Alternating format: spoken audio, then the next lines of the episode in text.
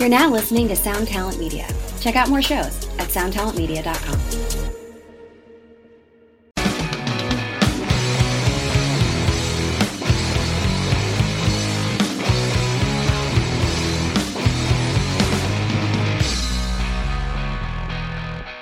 Welcome, everyone, to the ToneMob.com podcast, the show for people who love guitar tone and the people behind it. I'm your host, Blake Weiland, and with me today I have John Snyder from Creation Music Company, and we're going to talk about pedal boards and anything else that arises. How are you doing, John? I'm doing well, man. How are you today? Pretty excellent, really. Ex excellent. I guess that's a new word. Yes. Excalibur. but yeah, or whatever. yeah, you know. So let's see. What have you been up to? Anything uh, new and interesting, exciting? Um, well, today was kind of a different kind of day. We've um, we spent the day shooting a bunch of uh, DIY tutorials. We've been really um, working on expanding the parts we carry and actually providing support for DIYers. We feel that um, we're in a unique position where we can give people really good advice, obviously, um, because we've been building boards for such a long time and done so many of them that we can give people some pretty good advice. And I don't really see a lot. I know when I was first starting out, there was very little out there to learn how to do your own boards, and because a lot of them are such specific jobs. So, like today, we we shot some videos on soldering, on how to solder up patch cables, uh, and how to solder up like the lead cable we use on our boards.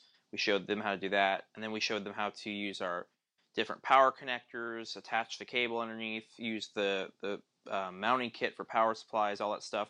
And we've got a lot more in store, but we we uh, spent the majority of the afternoon filming those, and uh, we're going to film some more later this week and next week, and hopefully get a whole line of videos up um, as we expound our parts on our DIY section of our website. That's killer. That's something that would have helped me immensely uh, when I built my first board, which I still have, and um, it's a it's a it's solid. It looks horrible, but um, it's it's no, no, it's got me- good let me tell you angles and right it- now. let, let me let me tell you something right now. I'm I'm gonna stop you real quick. So okay, I've, I've been building boards for quite a while now, but the first board I ever built, literally, I am embarrassed to have my name in any way attached to it, considering what I do now. It uh, okay, so it was it looked like just a giant, really rough, not even perfectly square wooden box. Uh, because I built, I tried to build it really, really, really fast. I've been doing woodworking all my life. I was like, I just gotta get something together real fast and I literally went out and I couldn't find like hinges or anything. I literally just bought six latches for like a lift off lid, and it was just like Luan, uh, uh, quarter inch Luan plywood and whitewood sides, and I spray painted it with with uh, truck bed liner and put some wheels on it, and it was like the most ghetto looking black box. You've ever seen in your life, and if you ever saw that, you would not believe that that it, it was in any way related to creation. It was the most. Mine actually sounds ever. a little better than that. That's which is weird. Uh, that's very surprising. Yeah, Mine- well, like I, I mean, said, mine. Yeah, that's nuts. well, at the, at the time, I didn't have. I, I was living in an apartment, so like I went and borrowed a friend's garage, and I had only a couple hours to toss together, and so I didn't have like access to all the tools I normally do. So I was like, I just gotta get something. I was totally like, I need something that functions, not worry about at all about aesthetics. And the second I was done, I regretted even building it. But I was like, well, that's what I got, you know. So Well, I I will I will go out on a limb and say that having a board in general is better. Even the worst board is generally better than not having one and having just a bunch of pedals laying on the floor. So Oh, absolutely. There, yeah, there's something to be said for like you know having that kind of messy pedal look, but it's transporting them that's a pain. Like you know, some guys who lay out a couple pedals, I don't think that looks necessarily horrible. It's the transporting them that's bad. Like at the time, I had five or six pedals I was using, and you have to throw them all in their original box so they don't bang each other. Put all the cables in there, and then you know get there, and then have to put power and the cables all together, and it's like it's that's the whole point of a pedal board in its essence is so you don't have to set up your rig every time and so they don't move right in front of you they stay in place yeah Yes. absolutely yeah, it's a it's the first time I seen a board it was kind of like, oh, that's a thing. What am I doing? I'm such an idiot. Yeah. Like, Yeah. It- well, Oh, it's it's one of those things. It's like, you know, eh, I've been doing it, uh, you know, for a while now, and so you don't think back to like it, like it's kind of mind blowing to think back to just you know when I was first starting to use pedals. It's like one of those things. It's just like, duh. You, start using a few pedals, you're like, I need something to put these on. Uh, uh, Mhm. I, I I'm tired of carrying these in a backpack back and forth. It's just it's one of those things that just makes so much sense, but you don't even think about it until you start transporting them back and forth. Yeah, exactly. It is it is the transport. That is I mean almost more than the use I mean usability is important, but the convenience of being able to transport them like that is probably the number one most important thing. And- that that and then the staying in place like like you know there's always the, the bedroom guitar players that they, they on the floor seems okay but then they go to hit it and it's like sliding all over the place or you know whatnot the, the staying in place is the second element transport and then the neatness and staying in place those are the, the two in my opinion the two biggest reasons to have a board Right. Especially if you're you're doing something like a wah or a whammy, you know, that just does nothing but slide around if you have it on a floor. It's it's just a nightmare. yeah yeah exactly especially if you've like taken the rubber feet off and you're on like a hardwood floor it's yeah and then you end up scratching it and then you you know if you're a young teenager you try to do this awesome solo in your bedroom you just scratch your hardwood floors your parents are going to kill you and take the wah away and that's no good either. So yeah the whole the whole Yeah. situation. The point is what we're what we're here today to do is to say you should probably get a pedal board if you don't have one already and uh, you should probably buy one from creation. That's what we're getting at. No. Yeah well you know i'll, I'll take it yeah. You probably Yeah. need a pedal board. If you've got more than one pedal you need a board. That that's the bottom line. Yeah. That's true. That is very true I actually now that now that you think about I think about it one of the guitar players in my band he did the the bag thing for a long time. Like long like long after there's three guitar players in my band and um he he he put up with the bag thing forever. And like Yeah. I, he knew what he wanted in a board and he could DIY stuff pretty easily. Um you know he had a lot of skill that way. The the cabinet that he built for his his little amp he built a little 1 by 12 it was just phenomenal looking. You would never know that was a DIY thing. It looks great. And um yeah it was it just amazes me what now that we've had this conversation like how long he went a couple years of putting his power supply in the bag. Everything was in the bag. It, Mhm. it was kind of funny. And then he finally got a board done and it was like he, his life his life just changed forever. He's just loving it now so. Yeah, yeah, exactly. I think the only person that made it cool to not have a pedal board was Kurt Cobain, and you know he, that's because he used like two pedals, right and you can get away with it when you have two pedals. But you get that two or three or you know four pedal mark, you need a board, even if it's a mini board. Yeah, for sure. So, a little bit of a, a side thing, or not a side thing, but something I like to ask everybody that comes on. Uh, I kind of like to dig into people's musical beginning, so to speak. Uh, you know, like I, that's that's always an interesting subject for me. So, just from when you started playing, or whenever you want to say, say, like if you were inspired by listening to somebody or whatever. Like when I started music in general, or started guitar. Blake, you there? Oh, there you are. Okay, I thought I lost you for a second. No, I said like starting music in general, or started playing guitar.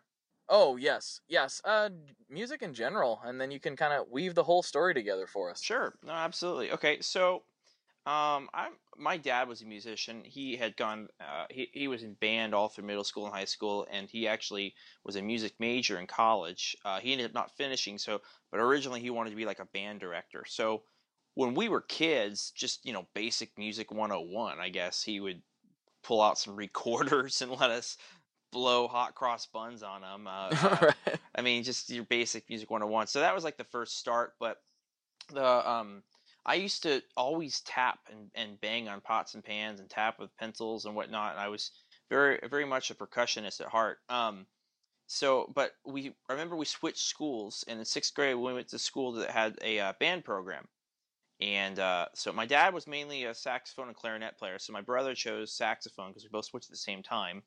And uh, uh, so I wanted to be different. I didn't even think about percussion being an option. I was just thinking wind instrument. So uh, we went to the music store, and I said, I think I want to play trumpet. And so the, the, the guy at the music store was even like trying to talk my parents out of it. Uh, you know, trumpet's hard. A lot of kids get it and they quit. He should come down and try it first. And apparently, I guess I was a natural because I could buzz the mouthpiece on the first try. so uh, anyway, so we, we got a trumpet, and I, I went through school with that, and I actually did very well at, with it. Um, we uh, the school we were at did a lot with jazz bands, so it wasn't a lot of concert and classical. They did that like your first year, but then like the rest of the time, they pretty much focused on jazz band because it was a smaller school, and that was an easier program for them to run. Um, but anyway, so I did well with trumpet. In about eighth grade, uh, my uh, I think previously my parents had bought me a set of drumsticks and a practice pad, and then in eighth grade, uh, they bought me my first drum set, and that kind of became my side passion. I would do trumpet at school, and I practiced it at home as well. But you know, second I got home from school, I would play drums uh, nonstop.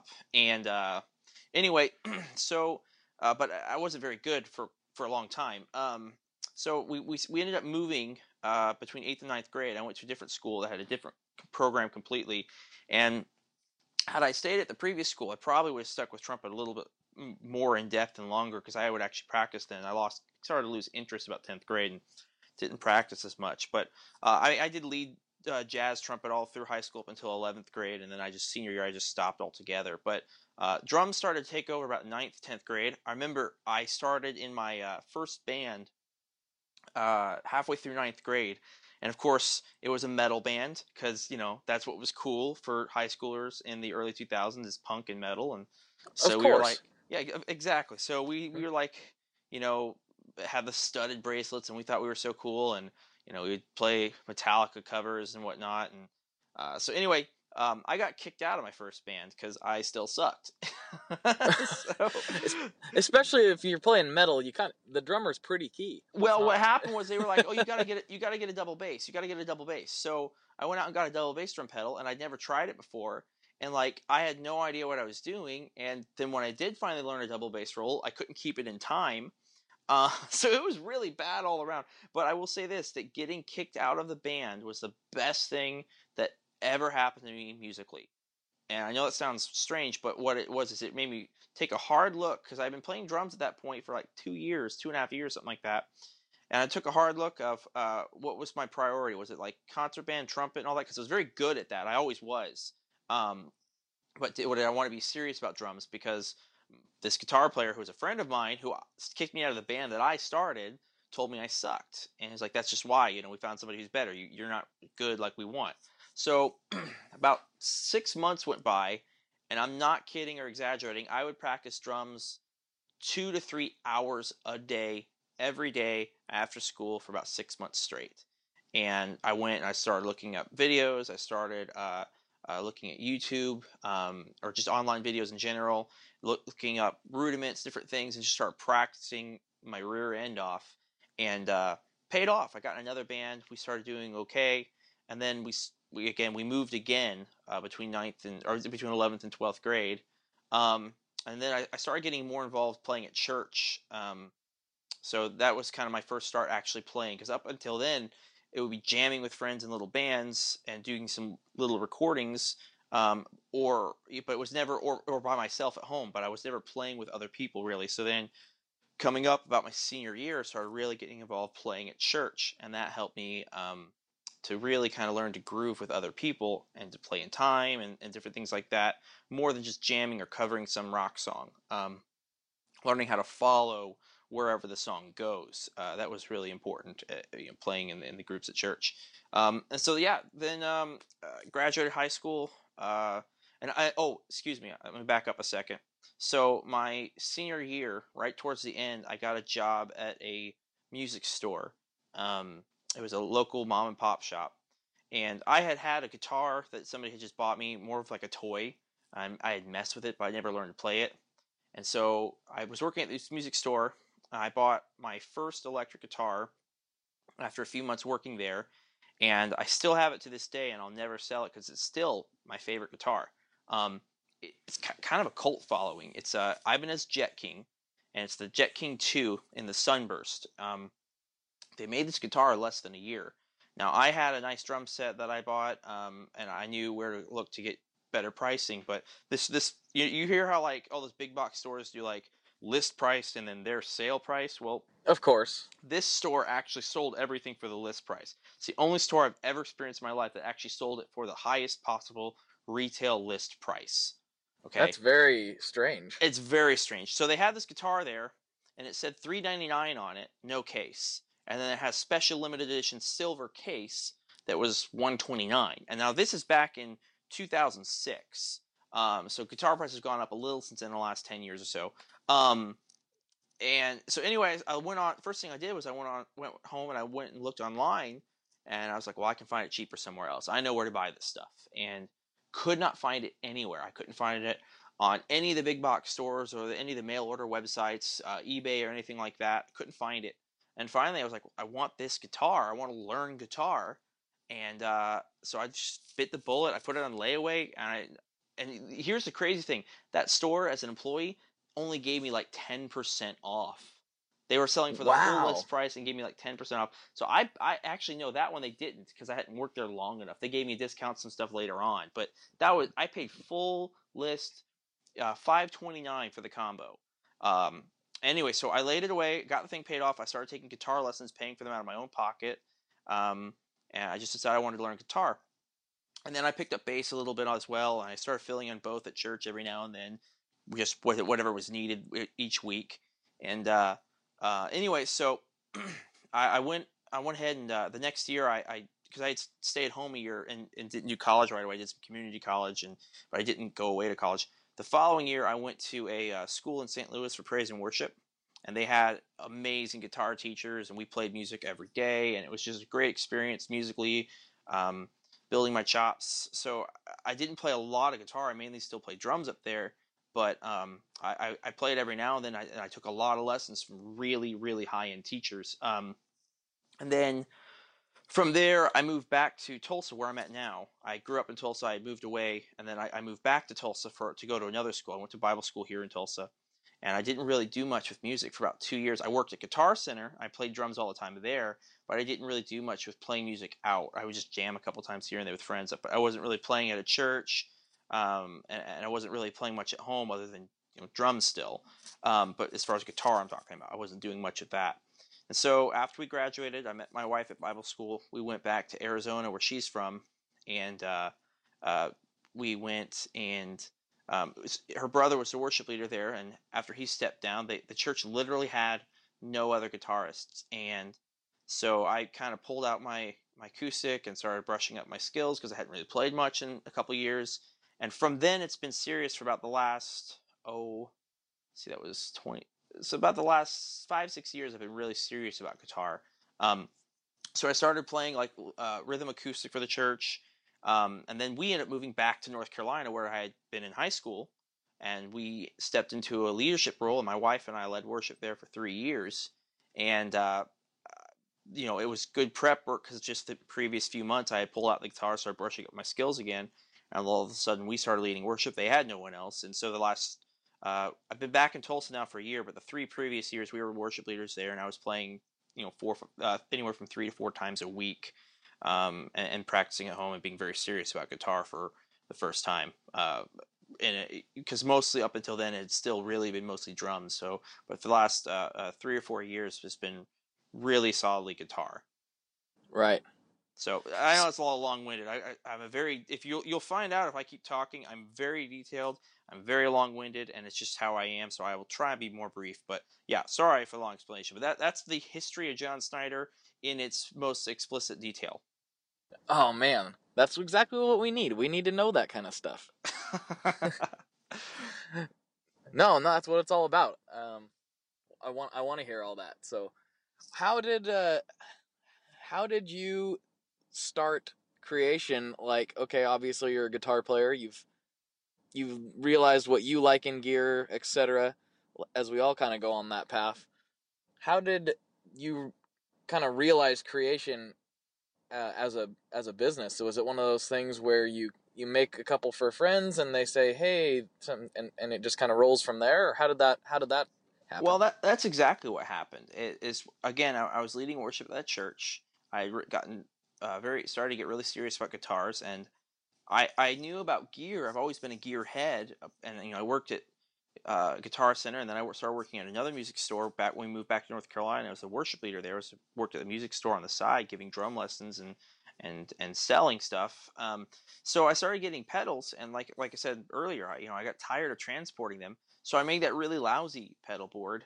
Um, and I knew I could do better because I knew woodworking. I've been doing that my whole life with my dad. I mean, we, we I used to watch New Yankee Workshop every Saturday morning after pancakes with my brothers and dad. We would sit and watch New Yankee Workshop on PBS every morning, and then we do little projects here on the side in my dad's garage. Like that's just what I did growing up. So I made this really lousy one. I was like, this is terrible. I can do a lot better than this. So I think I had three or four pedals, and instead of buying another one, I went and I looked and I found a table saw on Craigslist, and I had the money for a pedal. I knew the one I wanted. I said, you know, what, I'm going to hold off. And literally, that that is the the one exact point where I where I can trace back to. That's how the company truly started. I said, I'm buying a table saw because I haven't had one access to one in years and then I'm going to because most of my dad's tools had been in storage. He had sold some of them, and they because they had moved a couple times and or they were in storage, so we I just didn't have access to my dad's tools anymore. So I said I'm buying myself a table saw and a couple other small tools. So I didn't buy a pedal. I bought a table saw, and I went. I took some old um, wood flooring. We had really oh, nice. Can I can I stop you for just a second? Sure. Uh, just because I, I know if I'm thinking it, then everybody else is thinking it too, most likely. What pedal was that that you passed on for the table saw? Because Uh, I'm a weird gearhead like that. it was a delay. I had been dying to get a DL4 delay, and uh, so I at the time I think I had a boost, I had a volume pedal, I had a tuner, and then I had just gotten an old Marshall RF1 reflector reverb, and this is all for acoustic at the time. And I decided I wanted. Oh, okay. Yeah, it was it was all made. I was doing electric a little bit, but I didn't have a really good amp, so I wasn't really trying to do electric. So this is these were mostly for my acoustic with plans to turn it into an electric board later. So I decided I wanted a DL4.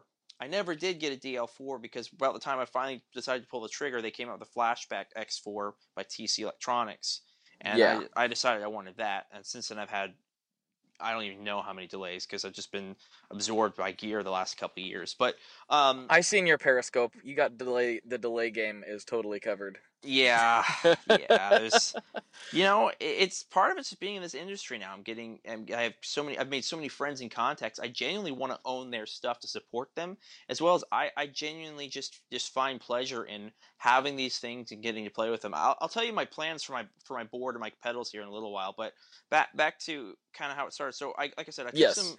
I took I took a table saw and I had some cherry hardwood left over that from a, a project I had done on my parents' house. Um, we had some really nice, like old school thick wood flooring. It wasn't veneered or engineered hardwood. It was straight up, almost one inch thick um, uh, cherry. So anyway, I, I didn't have a router or dovetail uh, jig at the time, but I, I said, okay, well I can I can build a board out of cherry, and so it was very similar to um, to your you know your typical mass produced pedal board these days uh, but made out of wood. And so I did a nice stain on it, and then I said, you know what, I want to give it more character. So I beat it up and I put extra stain on it, and I kind of relicked it, if you will. And Yep. uh, and then I realized that um, I wanted to do another. So I used that for a little bit, and then I decided I wanted to do another one. And so I sold that one on Craigslist. I used the money to start doing some other stuff with them, and I, I built myself what was the first prototype, and it was uh, a suitcase style pedal board. Um, and about that time, I had a friend that I went to Bible school with, and I reconnected with him, and we we apparently were both in Gear Talk, or, or excuse me, no, he I saw him posting something to Gear Talk on Facebook, and I was like, "What's Gear Talk?" And he, so he told me, and we got in, and then through that we reconnected, we started talking a lot about gear, and so um, he was telling me his plans for a pedal board, and I showed him what I'd been building and and what I was trying to do with mine, and so he he was actually he had some really nice pedals like he had some nice Strymon and some uh, JHS overdrives and whatnot. Um, and but he he was having put putting them in a really odd order, and I was like, hey, what if you put them in this order? And so I don't know. I guess he respected me after that. You know, my my input, and he really liked it. And so he saw he saw the board I was doing, and he said, "Well, what what about this?" And he drew up what he would like to have, um, and the size. And I made some suggestions, and I kind of sent him a drawing back. He's like, "Dude, you should build that for me." and uh, and the, I showed him I as a, and this whole time I'm building more and more my own project. And as I showed him pictures, like, dude, you need to do this as a business. And so I decided to, I would do one for him. And about that time, my dad had been traveling a lot, and we were renting a house from them. And so he came back to town, and he saw what I was doing, and he said, he said that he would really like to get involved with something like that. My dad's a little older, and uh, he's he said he had always been looking for something that was kind of like a, you know, a side job, woodworking type thing that he could do as he started to come into his retirement years. So we talked about it at length, and you know, I was still doing, like I said, a lot of other jobs. I was still teaching lessons at two places. I was the worship leader at the church. I was doing something else too. I can't remember, but uh, we decided to take it on. It was never intended to be a business ever. It was always intended to be a side job, and um, got so it. Anyway, what was that? Oh, I I said I I got it. Yeah, Yep. and Yeah, so that's interesting. yeah, I, I never in a million years thought I would be doing what I'm doing today, ever. So anyway, I took on my friend's project. And about that time, I I was almost done with his, and he sent me another friend. And so we had decided that we were th- we were at that time we were considering doing a business. We and when the other friend came along, we decided to go ahead and do it. So I had been running a lesson studio out of the church called Creation Music Studio, and you know I just I had it was completely different logo and everything, but the light bulb was the same, the one we use today in our logo. And Right. so uh, I don't know. I just I said, oh, we'll call it you know Creation Pedal Boards, and you know do the same name or whatever. I have no idea why I did that. Um, anyway, so uh, we decided to start his business. My dad actually pulled money out of his retirement and invested. Like he's like, I see what you're doing. You're doing good quality stuff. I, I think that this can be something for you to do on the side. It can turn into something. I want to help support you in that. And that genuinely spoke volumes to me uh, for that. And he, so I started doing it even through the weeks because I had a couple orders and I was just doing it as a hobby, trying to learn how to do it even better. And then we'd get another order. And next thing you know, it turned into more of a, a side job that I would do through the week in between my other jobs. And then I pulled back from one lesson studio because all of a sudden this creation starting to get orders and it's like, well, I have to build them. And so was this I- all through your website, or or where were the orders coming from? Just Well, I from had personal connections. I had put up a Facebook. I didn't even put up a website right away, and it, it was word of mouth. And then I, I did the Instagram, and I just started putting up photos of what we were doing while we were doing them. And next thing you know, I had had a couple boards built. And so I took the photos and kind of put them up on the website. I didn't put it to where you could just purchase on the website, um, but it was more like informational. So people would contact us, would talk about a build, I would price it out for them, and you know, it was kind of uh, one of those things. I have, it just kind of happened over the first like six months or so, and then so it's in the big the big game changer, if you will, was I had um, just decided I was going to put more time into it. Still not sure if I wanted to do it full time because the money wasn't there. Obviously, you, don't make money for a new company for a year or two uh, whenever it's an upstarts, and I knew that. But yeah, I was considering, okay, well, maybe I'll put the time in now and it'll turn into something later. Well, anyway, about that time, something really bad happened. Um, my dad had a really secure job, and he had taken um, a, a significant chunk of his retirement and put it towards us. I shouldn't say significant, but but a decent chunk of some retirement money put it towards us. Well, he had about this time he had gotten a new boss, and the boss, uh, my dad had been promised promotions over some time. Anyway, long story short, this boss and my dad d- didn't quite agree on something, and the boss used his authority to go ahead and terminate my father's position. So my dad's 60 years old, almost 60 years old, and he's actually just spent some of his retirement money, and now he's out of a job. So then all of a sudden we said, well, let's really push, really make a go of this, and hopefully, you know, in six months or a year, we can start turning in a profit. And so my dad lived on his retirement all last year. They they so and when we moved from uh, about oh and excuse me, there's a really important detail I'm skipping. I don't know why. Um, so about that time, my brother who lived here in Tulsa, uh, he called us up because he heard about my dad's job and he said, you know, I've been thinking about re- investing in your company for quite some time, and hearing about you know dad's job, I think I think you guys are doing something really cool. I think you can turn it into something. I'd like to get up and be a part of it. but if you move to Tulsa, I feel like I can help you guys even more versus you guys still being in North Carolina. And he said, It's not contingent on me investing, but I think that that can really help you guys. Um, so, you know, honestly, we're Christians, so we thought and we prayed about it for some time. And I, I kind of knew right away that that's what we would end up doing. But we took a little time, we prayed about it, and felt like that was the sound decision. So we moved to Tulsa. So all last year, um, we we took very little from the company to try and build it up. And so my dad sold his house. He he just kind of lived off some um, uh, retirement and some uh, um, uh, uh what's it called uh, unemployment. And we just built the company. We just worked as hard as we possibly could, and we started to really get get in a groove and get things going really well and get the quality way way way up about last summer when we moved into the shop we were able to make a lot of changes to start making things faster start making them more efficiently really hone in on making everything a repeat process, which helps quality just you know shoot through the roof versus just being everything being a one off. Um, so yeah, it, it's just it's all paid off. And then somewhere about earlier this this late this winter, early this spring, we just all of a sudden started to explode. We were starting to do really well last fall, and then we did really really well last you know um, like like we did like a Black Friday sale or something, and then through that cool Christmas season we did well, and then it just kind of slowed down. And then about the spring, like I said, we just absolutely exploded, and we've just been trying to hold on as best we can ever since then. We're almost at this point growing at a rate faster than I can I can handle, and it's it's a really good, really exciting time.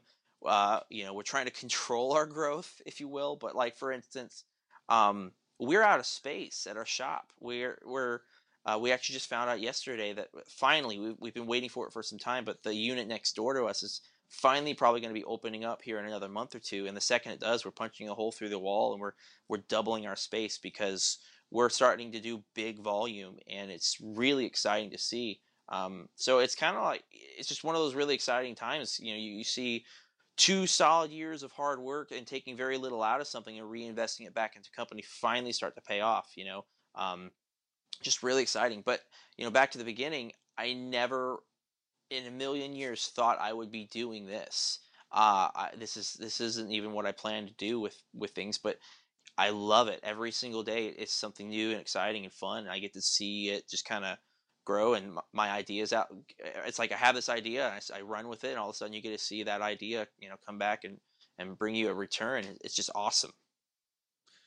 I think a lot of it the success can be attributed to the way you um, treat and interact with your your customers and and those you have on social media that are following you because it's like oh it's pretty obvious that he actually does genuinely care about the people who are using his stuff not just moving things out the door which is a totally different mentality. And I, I think that's that's probably where you're getting a lot of this word of mouth and a lot of this uh, uh, this uh, rapid growth right now is is just coming from that.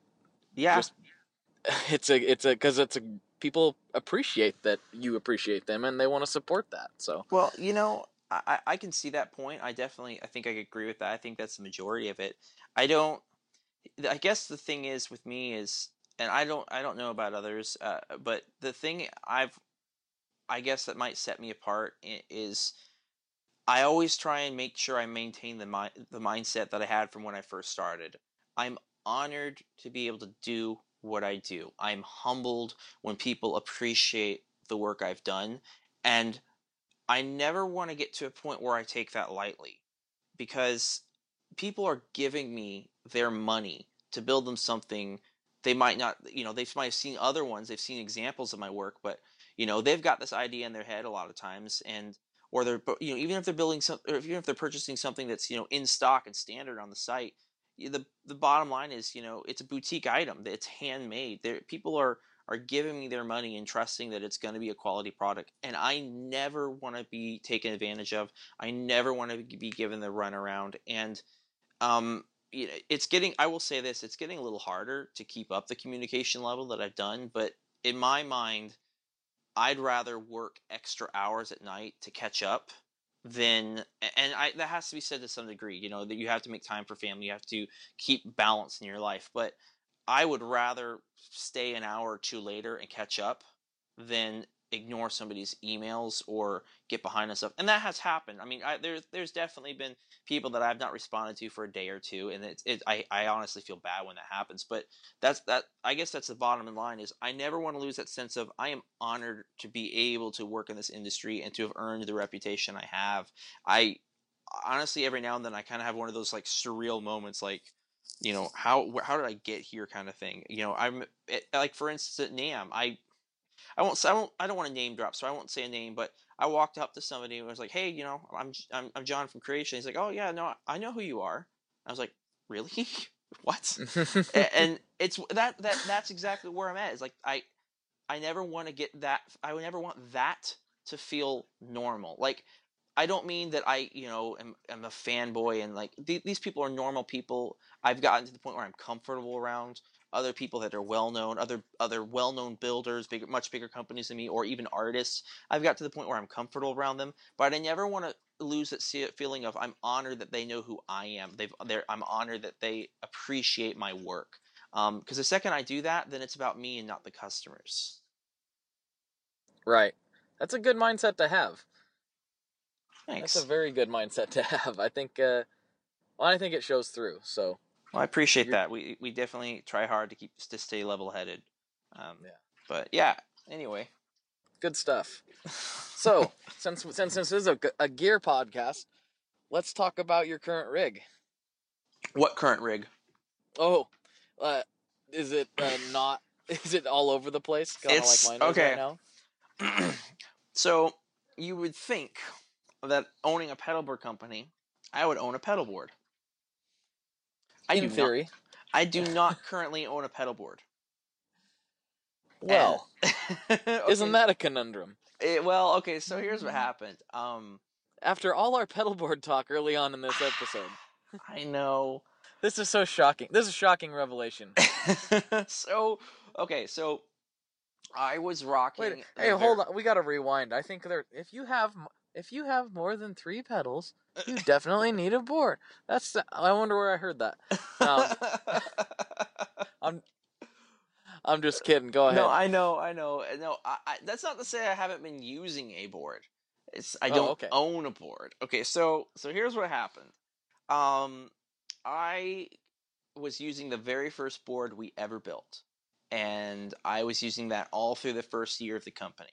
We got to the new shop uh, last summer, and I, I still had that board set up. And then I got some new pedals, and I took some off, and I was like, you know what? I'm just going to tear the whole thing apart one day, and I'm going to build myself a new board. And so um, I, I did that, and then I, I started. I joined a new church, and I auditioned, and they put me on the schedule. And I'm not kidding. Day before I was supposed to play, I realized I didn't have a board, that or that I had torn mine apart to the point that it was unusable again um, because I had broken something on it and I didn't have time to repair it and all that stuff. So it was just not even usable. So I literally built a board. I took one of our standard lines, I assembled it, I wrapped it, and I just built it, and I wired the whole thing up in one afternoon. Um, start to finish, it was plain uh, plain wood to being completely wired up before I left for the day, or I stayed a little late.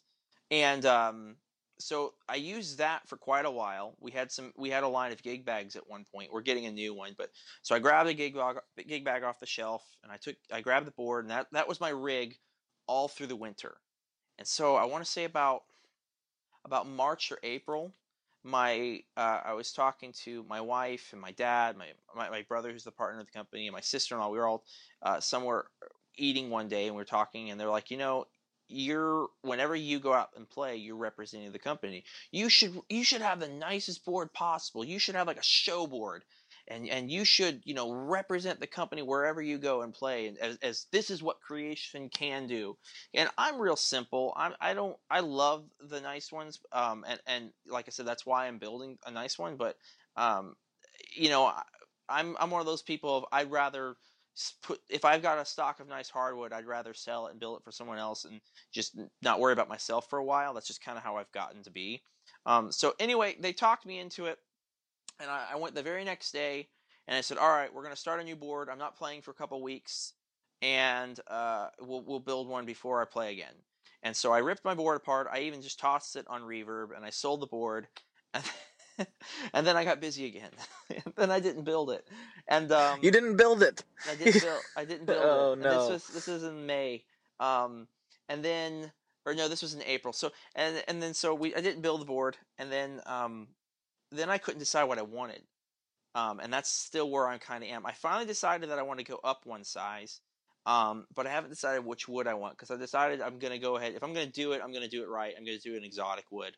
Uh, it's gonna be kind of like a, a, a life board for me. Um, so I'm deciding on the wood. But here, here's my current plan. I am splitting into three pedal boards, and I'm doing that to, Okay. sh- to kind of showcase what we can do. So I have more pedals right now than I know what to do with because of friends I've had in the industry that I've done trades with, and or have sent me stuff, or I've just bought because I, I wanted their pedals. Um, and anyway, so I've got a ton of pedals right now, and I want to show off my friends. Um, so what I'm doing is I'm splitting off into three boards. The first one is uh, one of our mini boards, the Streamliner, or not the Streamliner. I'm going to do the Heritage Rhythm, which at the time of recording this podcast is not released, but at the time this pod gets re- podcast gets released, will be on our website. It is our Heritage series shrunk down to the rhythm size, so it's the mini pedal board. Um, so I'm going to put uh, together a, a mini electric guitar rig on that, um, and I'm probably going to do that out of walnut with the gig bag, and that's going to be like my grab and go board. So I'm going to have like a compressor, two drives, reverb, and delay. Maybe change it up with a couple other things. Okay, and then I'm decided I'm going to do an acoustic rig. I'm going to um, do a uh, 17 by 12 and a half board. Um, I'm going to have the uh, a a small volume pedal on it. I'm still deciding some of the other pedals, but it'll will have a boost. It will have a, a tremolo. It will have a delay and a reverb, and then it also will have a direct box. Um, and then I'm also going to have a microphone in and out for it. And I'm going to use uh, a a, a microphone, a vocal a pedal for that line. So there'll be two separate okay. signals: guitar in and out, mic in and out. And then, uh, and that will probably also be out of walnut or possibly another exotic wood. I haven't decided. And then um, the my my main board will be a 2416 and it will have a lot of drives and my modded VP and it'll have a Matthews Effects conductor uh, tremolo um, with tap tempo. It'll have two delays, a uh, Caroline um, Effects uh, kilobyte delay, and the new uh, Walrus Audio Bellwether. Um, Hmm. Most like, yeah, yeah, I, I know, yeah. Oh man. I love the Oh. Bellwether. I love that pedal. And uh, the acoustic board will have my El Cap on it um, by Strymon. And then my grab and go board will have the uh, Greer effects, or sorry, Greer amps uh, Black Tiger delay. Um, that thing looks cool. Thing looks really cool. That thing sounds cool. Okay, so I, he, I about laughed my head off. So Nick Greer's getting uh, uh, interviewed by I can't remember if it was Reverb or Premier Guitar at NAMM, and all of a sudden, like he, they said, what, what is, what's it like? He's like, well, it's like an oil can delay and a uh, tape delay got together and uh, and uh, made a baby. Yeah. in the middle of getting re- course. interviewed, I just started laughing my head off because he's just a he's just a hilarious guy. We were sharing a booth and having a good time. So anyway, those are what the delays will be. Um, uh, I'm still deciding on the reverb for the grab and go board. Most likely a Hall of Fame Mini on the acoustic board, um, and then the Arbuckle trim by Greer. The for sure on my main board, I will have a Greer amps Lightspeed. Um, I'm still I've got I've recently acquired a bunch of new drives, so I'm still deciding where they'll all go. Um, I just actually I just discovered a new overdrive uh, two days ago. Um, there's apparently a local builder here in town um, that built one, and he came out of the shop and he showed it to me, and I, I honestly fell in love. It's an original circuit. It's not a it's not based off anything. He literally just played with circuits on a breadboard until he found something he liked, and he called it the Aerostat, and uh, it- it's it's amazing. I'm I'm genuinely shocked, and it's it's funny because we're both in the same town. And I just happened to meet each other on Instagram, found out we're both in Tulsa, and got together, and loved his stuff. It was it was, it was a great drive. So What's what's the name of his company? Uh, Killer Otter Electric. Killer Otter. I like that. That's Yeah. good stuff. I like that. well, I think it's funny because we've got Killer Otter here in Tulsa, and then down in Oklahoma City we've got Walrus Audio. So I guess we like you know sea creatures here in Oklahoma in the Midwest. I don't I don't quite understand that myself. but That's that's funny. This is the the second I I'm gonna have to talk to some of the guys over at Walrus because this is the second episode that their name has been brought up and and and questioned why that is where they went because it's it's it's phenomenal, but I don't know where that came from. Yeah, and and they're great guys. Um, I'm friends with uh, Colt Westbrook um, over there, and dude, that dude is a tr- is a trip. He's just the nicest guy. He's super friendly and he's hilarious. So yeah, if you get a chance to talk with Colt, um, or or Jason, Jason's their general manager. He's a great guy too. Um, but yeah, Walrus are just awesome guys. So if you get a chance to talk to them, you really should. But uh, yeah, you know what's amazing? Okay, so I I had no idea we had this many companies in Oklahoma when I moved here, but I moved back to Tulsa. I'm just a few miles from Emerson Custom.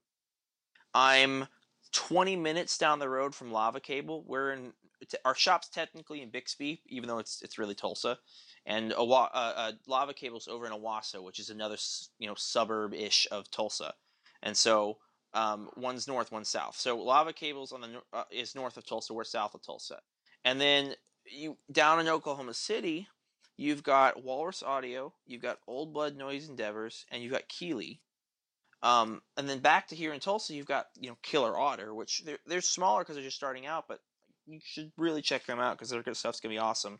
Um, so like I said, Lava, Emerson, Walrus, Old Blood Noise, Keeley, us, and then you, there's a, there's some other amp companies and whatnot. But down also in Oklahoma City, you have Mammoth, Electronics, who sells all to the DIY community. And then yes. just outside of Oklahoma, Joplin, which is on the border, is MJT Guitars. And it's just like, holy crap, how do we get all these companies just in such a small area? Oh, and there's another small guitar builder in town named uh, uh Seth Lee Jones, SLJ Guitars. He's a master luthier. His stuff's phenomenal. So he's in town too. So it's like, where do we get all these people? Like we, you could literally build a solid rig from start to finish, pedal board, cables, and pedals just from the companies in Oklahoma and have a really solid rig. Yeah, without a doubt. That's uh, I, you know, I was doing the math on that the other day because uh, uh, I was looking at some of the Keeley stuff and I was like, oh, there is a lot of guys down there. Like, yep. wow. I mean, that's I, you know, I was kind of thinking we have a lot of we have a lot of companies in, in our area too, um, over here in Portland and uh, oh yeah, you've got a lot of companies. Yeah, it's it's it was. I was trying to like. I was thinking of like. It's interesting how the the communities kind of pop up. I mean, not that there isn't companies all over the all over the place, but very interesting to see like the high concentrations in certain areas. Sure. It's, it's kind of it's kind of a trip. Sure. I wonder. Well, I wonder what that's all about. It's funny. I, I forgot you were in Portland for a second, and uh, you know, I was just talking the other day to Casey Marvin over at Veritas Guitars. That guy. Oh yeah. That guy. Have you met him or talked to him yet? I have not, and and there you go. The the this is the the again second time in a podcast that uh, has been suggested that I get in touch with him. So I'm gonna have to go ahead and do that. Casey Marvin. If if he gets if he ever listens to this, I'm just gonna give him a shout out real quick. Casey Marvin is like one of the nicest guys in the industry. And you know, I, know I know people say that all the time. Oh, and you know, this company's great, and the guy who runs it's such a nice guy. But genuinely, Kate, I met him at NAMM, and we we've talked, we texted here and there a little bit, but we we had a phone call the other day, and it was just a pleasant time. That guy is hilarious, and he's super friendly, and he knows his stuff. Like he sold me on a Veritas guitar and I didn't even plan on it. Like I, I'm, I, I didn't buy one. That's not what I'm saying. But I will be getting a Veritas guitar in the future because he knows his stuff. Um, he's yeah. a he's a, he actually teaches a lutherie school. He's a master luthier, and he actually teaches it. Um, so he's very knowledgeable. He knows what, his, what he's doing. A lot of really well-known guys play his stuff. So anyway, I'll just leave it at that. But you, if you get a chance, you definitely should talk to him because he's killer. Yeah, I need to get. I'm I'm gonna have to reach out and like well you know I was going to reach out after uh, Chris Benson told me I should talk to him, and then uh, now you're telling me it was like I'm gonna have to get get in touch with this guy. Plus, I think the Portlander is just sick. The the yes the the shape of it, the that it's like this. It's like well, kind of like Nick said about his delay. It's like a Les and Tele had a baby to me. Yeah, very much so, so. So awesome. Very much so. So was that was that Chris Benson from Benson Amps? I'm sorry, I didn't get a chance to listen to the podcast before today. Oh yeah, before. Today. Oh yeah, that was Oh, that's fine. That's not a big deal. They'll, they're not going anywhere. You can listen anytime. I Yes. will. No, I Yes, will. It's that was been a him. busy week. We've been a little behind. So, so I've I've checked out their stuff. Their amps look incredible. Did, uh, how did that conversation go with him? Because his stuff just looks phenomenal. It doesn't just look phenomenal. Yeah. Uh, I'm I'm I, I- if you prowl my feed at all, you'll notice I'm a little bit of a of a fanboy of his. He's Oh? he's a yeah yeah. I, I I really dig uh, all of his stuff, and he has actually been inside all of my amps except one. wow. Yeah, Wow. and done and either done repairs or modifications or both. So, uh, yeah, I've known him for a couple years, so um, I'm a pretty big fan of his work. And, Very uh, cool. Yeah, yeah. He he built he built me a, a Monarch here last Christmas, and uh, yeah, it's uh, it's my go-to 99% of the time. That thing rips. Great.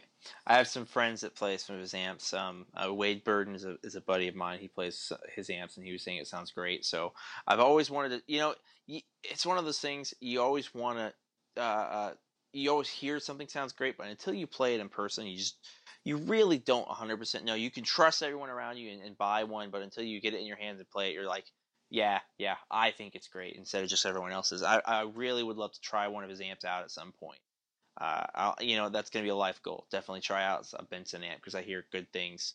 But Well, and he's got a lot of interesting things coming in, down the pipeline too. Which oh yeah, uh, everybody kind of heard on the last episode, but um, or not the last episode, but episode two.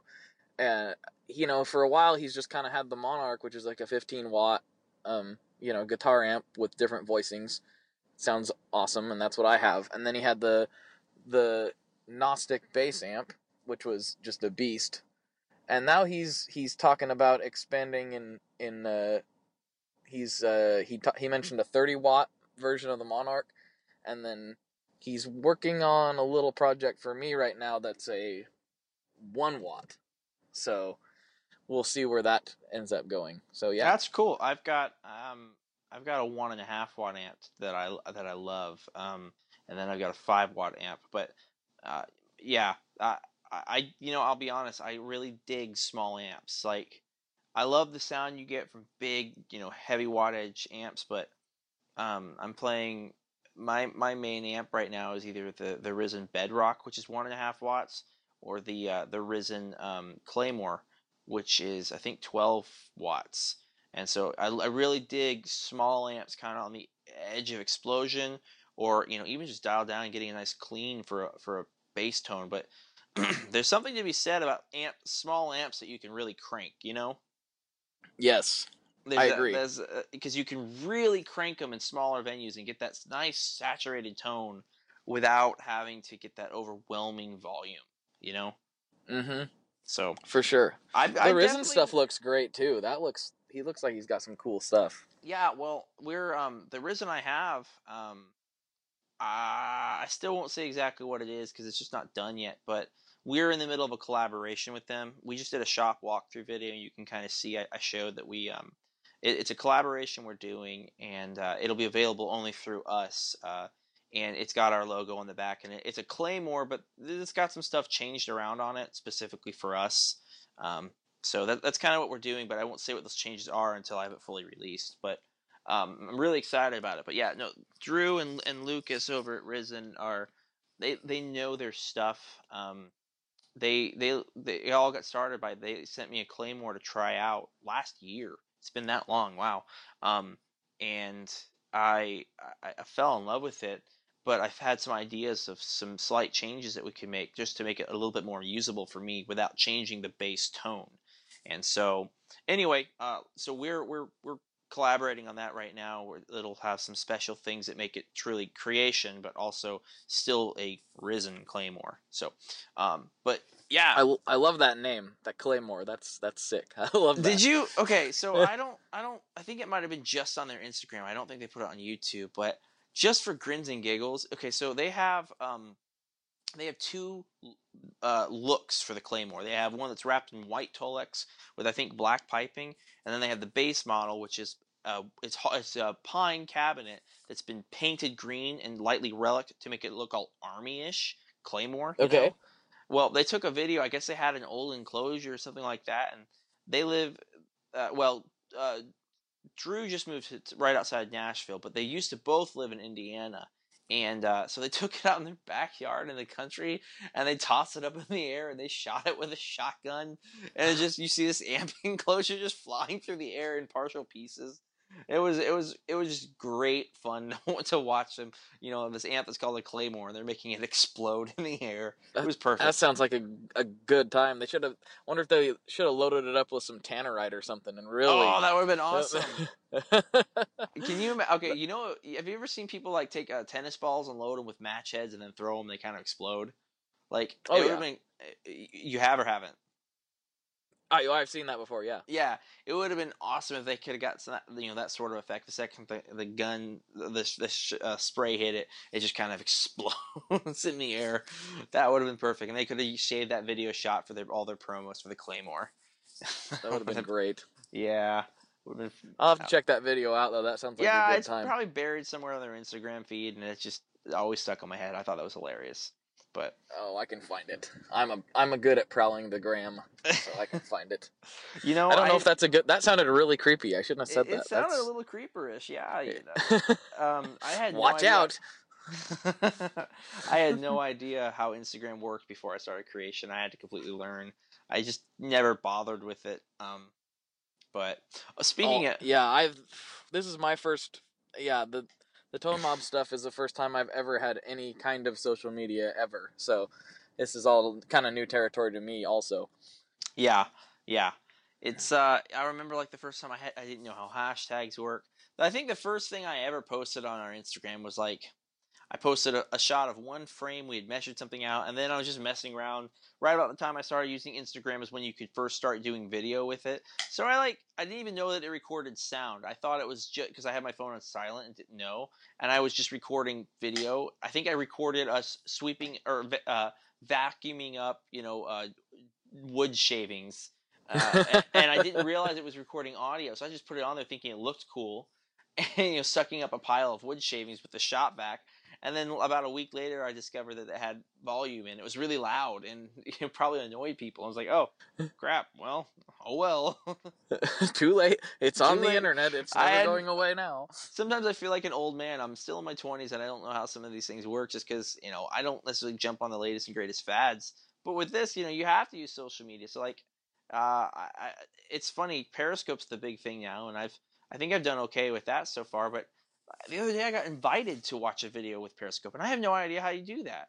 Like I can stream, I can I can do all that stuff, and I can tap and turn the video around. But how in the world do you invite somebody to watch to watch you uh, Periscope? I, I didn't know you could do that. So I haven't got a clue. I, I I've been on there. Well, I was watched yours a couple times. I was I was on there when uh, when Kelly was in your shop, and uh, I and I was honestly on there trying to like, okay, well, I'll see how John does it, and maybe I can figure out how this stupid thing works because I don't understand. I'm just like you. I feel like I'm.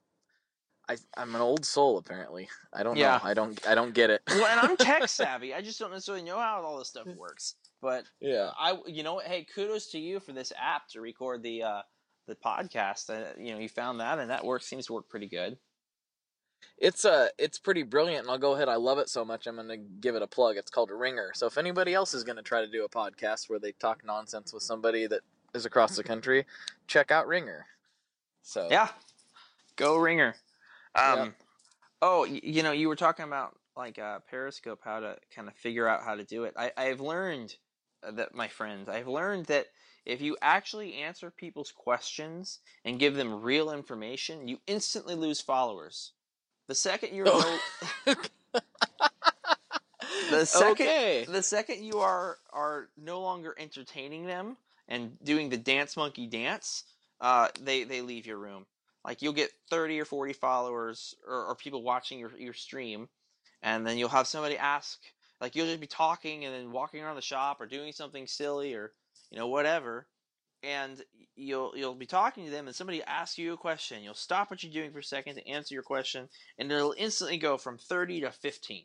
That's how they the, the Periscope goes. So you know if you're gonna Well, that really shoots. Uh, yeah, that shoots my theory down. I was going to use it for Q and A's, and now I'm now I'll, I'll just be answering nobody. I guess. Well, I think what the reason why is because Periscope has that map, so you can see when somebody's on nearby.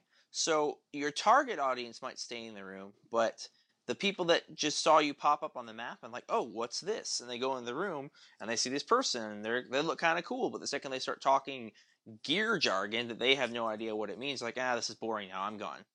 You mean not everyone is interested in how analog delays function? No, apparently not. I, don't under, I don't understand people I don't like understand that. either. How do you not want to know that information? How do you not want to know the difference between bucket brigade and tape delay? How do you not? How, how does that not benefit your life? Exactly. Well, I try to explain it to my wife, and and she tends to leave the room. So I, I don't know. Apparently, she's on that team too. I don't know. I I've learned with my wife. I have like uh, a a one time pass every couple of weeks to talk about gear. So. Uh, you know, she she doesn't want to hear about it. She just wants me. She wants to tune it out, or, or you know, just me just do it by myself. Uh, that sounded wrong. Um, just wants me to look at gear by myself uh, or not talk to her about it. But then, like for instance, there'll be this one piece of gear. Like for instance, the last piece of gear I was super excited to buy was a Neunaber slate with the expression uh, pedal, and uh, I've been researching it. I've been looking at. it. I've been listening to a million different demos. I never got a chance to try one out, but I went and bought it anyway. But so I finally was like, "Can I show you something? Can I show you something?" She's like, "What?" And I'm thinking in the back of my head, I haven't asked her to show, or I haven't asked to show her uh, any video for gear in like two weeks. So I'm good. I get like a one-time pass every couple of weeks to show her something. And she's like, "What is it?" And I was like, "Come over." She's like, "Look at this reverb." And of course, she actually liked that because she's like, "Wow, that sounds that sounds really good." I like the way that sounds because she can appreciate it. It's when I start talking to all the technical jargon of you can split this into stereo and it can go out into into a clean and a dirty amp, and you know she's like, I don't even you're talking a different language. I don't care what you're saying right now. So yeah, yeah, I have to I have to use mine my my gear conversations with my wife. I have to plant the seeds um, for things I want. Like like I have to talk about it for a good year before I actually go get it because then then she's well you've wanted that for a while so it's okay. Yeah that, that's that's how i was with the Neunaber yeah. I I, had, yeah. I wanted that for a long time. Well i had I, I had that really crappy well it wasn't crappy it was okay. I had that marshall reflector and then i switched to a blue sky and that was my main reverb and then i had a hall of fame. I, I swapped out some other reverbs in between but my main reverb for a long time was a hall of, or was a blue sky and then sometime last year, I switched to the Walrus Audio Descent, and I mm-hmm. had the I, I, had the I decided I wanted a Neunaber Slate because of the wet reverb and the Seraphim reverb sounds that it can do for a long time. And I had the opportunity to sell the Descent for basically what I had in it, so it was kind of like a free pass. I could I could get rid of it and then get another one back again. Um, so I went ahead and sold the Descent, and I do miss it. I love the Walrus Descent. That is a killer reverb. But I went ahead and I sold it, and I will probably get another Descent, but I won't be selling the Slate to get this Descent back. I I love the Slate too much. So though that's kind of my history of, of my reverbs there. But um, I mean I've had a bunch of others, but my main reverbs is so my top two right now is I really love the Descent and I really love the Slate. I've always wanted to um, get some of the Mr. Black Super Moons and things like that. Oh yeah, but mm-hmm. I mean, those just sound incredible. But um, I'll tell you what uh, also is on my, my gear radar is the, the new reverb. I, I can't remember how to exactly pronounce it, but it's the new one coming out from Caroline. Philippe over at Caroline did oh, a really, the El Meteor or yeah, something the, like that. It's it's just yeah, Meteor is what it, I think it is. It, um, yeah. He he really knocked it out of the park on that one. Like it, it it reinvents the way you think about reverb, if that makes any sense. Like it's not, it's it's just different it's it's like it's it's, it's it's its own category of reverb. It's not like oh, it's another spring reverb. Oh, it's another shimmer reverb. No, it, it's its own. That's that's why I love Caroline and Greer so much. Is like they don't take status quo. They they really come up with their own unique ideas that are usable. A lot of guys come up with unique ideas that are like that's great. How would I use it? Um, but yeah, the Meteor is on my is on my gear radar as well for a really good reverb. That's you know, I love the Kilobyte, um, and they're they're kind of similar in, in in stuff, but and similar in their platforms, but Reverb, it's just it's a killer pedal. Yeah, it looks really cool. I'm really anxious to try that thing out. Yeah, yeah, it, it yeah. I could ramble on about that some more, but I'll just say it it is phenomenal. We'll just leave it at that. so what um what what's on like what's your most recent acquisition like on your gear radar? I'm, I'm gonna gotta interview you for a second. What's the what's the pedal that's killing you right now? The pedal that's killing me right now. Um, let's see. I I have I I've recently got to play um since we're talking reverbs, one of the coolest reverbs that I've played to date uh is the Solid Gold Effects Surf Surf Rider version 3. Okay. I just got a chance to play that, and um, it's not just it. It kind of it almost like you you see it and you're like, okay, that's gonna be a spring, and that t- that tone is there. You can get the spring, um, but the way they've done it, it it, it can do much more than that. It can get uh, you know big room sounds. It can get hall type tones. It's all in how you dial it in, and um, they they did a really good job with kind of making the the reverberation sit in the mix. You know what I mean? Okay. Like Yeah. sometimes things kind of get wishy washy and and really buried, or Mhm. they're really bright and in your face. And this just no matter where you have the tone control set, it's it's I hard to make it sound bad. Like it just it sounds great, and then it has a boost button on it. oh, that's interesting. You you see that in reverb. Yeah, it's killer. It it takes you from hey, I got some reverb to hey, I got some reverb. Like Wow. that's the best way I can describe it. It's really oh, awesome. that sounds really cool. I, I will say this: uh, reverb's my favorite effect. I'm a I'm a total reverb junkie. I, it's, and it's funny because I own so many more delays and drives, but I am a I'm a reverb junkie. I could sit there and own twenty or thirty reverbs and be just in heaven, just playing with it. Oh, and yeah. literally, it would sound like it too. But you know, uh, I could literally just try out reverb pedals all day long. Drives are awesome, you know, straight up rock and roll, but I love a good, thick, heavy reverb sound. yeah, I I I enjoy reverbs. so I'm very picky. Um, but yeah, that one's really been doing it for me lately. I have not played the earlier versions. This is version three, so I don't know. I can't speak to the earlier versions. I'm a pretty big fan of that company, which there again, people who are on my feed will notice that. So, um, from way back, like I've always dug their stuff. So, Gotcha. um, the other one that I love, my other favorite reverb is my Mr. Black Eterna. Oh Um, yeah, no, that's a gr- dude. Mr. Black makes some incredible pedals. Oh yeah, Jack Deville. Jack Deville is killing it. Yes, he's got some new anybody ones in coming out anybody too. In this yeah he's he's oh he's got this new flanger coming out or flanger i never know how to say that word so forgive me everybody i think it's flanger but uh coming out the shepherd's end have you seen that Uh, I've seen the photo on his Instagram. I haven't had a chance to check out any of the the demos or sound bites, but I mean, I- it's it's I a haven't Jack heard it DeVille either. creation. It's got to be amazing, right? It, it's a trip. It's a trip. Uh i lied. I said i hadn't heard anything but i have so i, I guess i can't say that i haven't. Why i said that i don't know. Anyway uh it's it's a trip. Um i don't know like i've never had a pedal well a flanger in general that i just was like oh i'm interested in this and i'm going to use it all the time. That one i'm going to have to pick up and experiment with so Yeah. uh that'll be cool. You know, I've noticed. I've noticed that the- flangers or, or flangers or whatever we're deciding they're they're pronounced. I think I say flanger, but we'll we'll go with your Okay. flan- flanger right now. Whatever it is. Um, I've noticed that flangers are catching on. I've noticed that phasers and flangers are like all of a sudden everyone's coming out with uh, you know for a while it was everyone had to get these delays. They wanted analog delays, uh, boutique analog delays, and then um, you know of course there's the Strymon stuff and the, the DSP and every everything was delay, and then course then everyone started doing reverbs.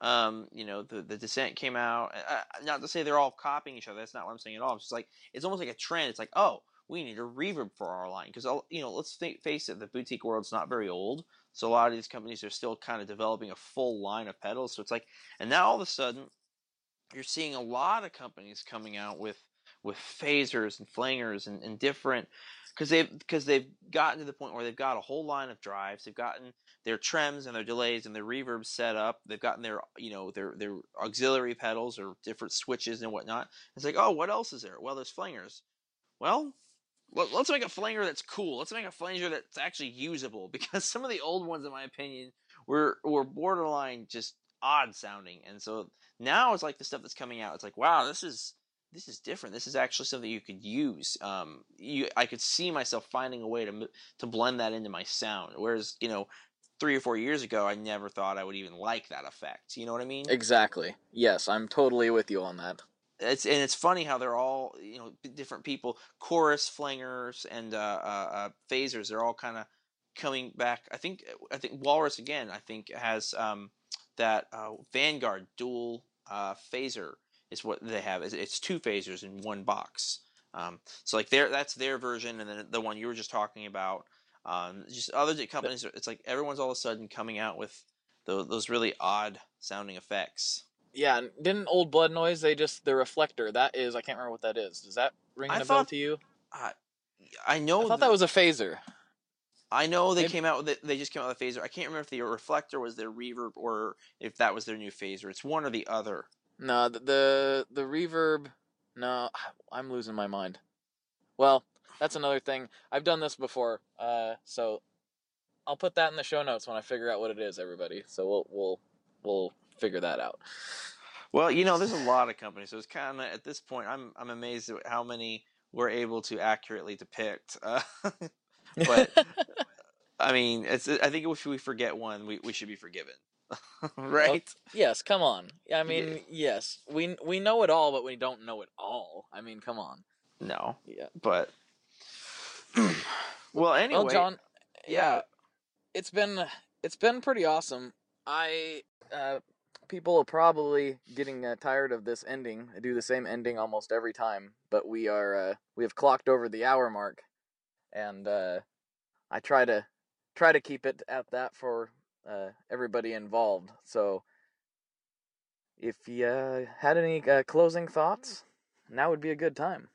Um, closing thoughts, man. Uh, I'm, time kind of flew by on that. Honestly, it's you know, one of those things, just talking, chatting gear with a, buddy, just kind of goes right on by. Um, you know, closing thoughts. Uh, I, I don't honestly, I don't know what to say. I haven't done a lot of these these podcasts. I don't keep checking us out. We've got some new stuff coming out. Um, feel free to ask us questions if you ever have any. Um, you can reach me directly, uh, John at creationmusiccompany.com for my email. Um, you can also feel free to message us on Instagram. Um, check us out and, and communicate with us on Periscope when we're there, or you know you can call the shop directly if you'd like. The information's on the website. Uh, we're always happy to answer any questions about our products, um, and, and, you know if you have any questions about the videos we have coming out, any of the other products coming out soon.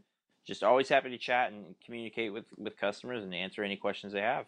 We, we like we love being a resource. That's kind of where we're where we're headed. Right on. Well, John, I want to thank you very much for coming on. It was a, a good time talking gear, talking everything. It was really awesome. Thanks for coming on.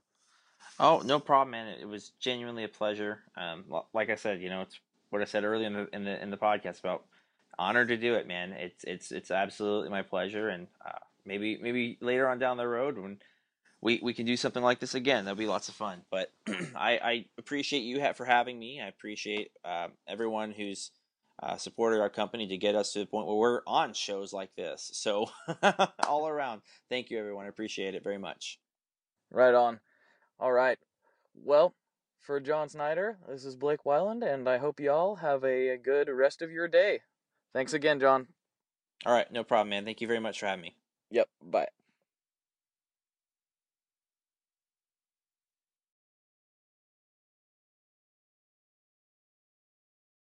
One last thing before we totally sign off here, I just want to remind you that if you do any shopping at Stringjoy, that's Stringjoy guitar strings made in Nashville, that will help me out as well.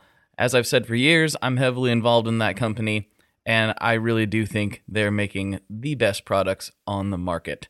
So if you would like to try custom strings, go to tonemob.com slash stringjoy and check them out today. I seriously, seriously, seriously love what the team down there is doing. I help them out with all kinds of things, and by you supporting them, you are also supporting me as well. And hey, you need some strings, so why not get some custom strings just for your guitar and playing style. Again, the link for that is tonemob.com slash stringjoy, and that will take you right to their website, and you can do all your shopping through there, and that will help everyone involved out. So thank you very much. Talk to you next time. We are brought to you by the wonderful folks at Gun Street Wiring Shop. Yes, Gun Street Wiring Shop. I've talked about them before. I used to say based out of Bend, Oregon, but guess what? Sean moved to my neck of the woods. Sean's in Portland. Sean is awesome and has helped me with a bunch of stuff lately. And if you have wiring needs for your guitar, he can help you too. If you want to get weird with it, he can get weird. If you just need to spruce things up a little bit, there's your guy. He takes all the guesswork out of doing your guitar wiring and he makes it simple, and his customer service is top notch. And I can't say enough good things about Gun Street as a company. I really respect Sean and what he's all about, and the product is top notch. I've got three different guitars that now have Gun Street harnesses in them, and I could not be happier. So go to gunstreetwiringshop.com and check them out.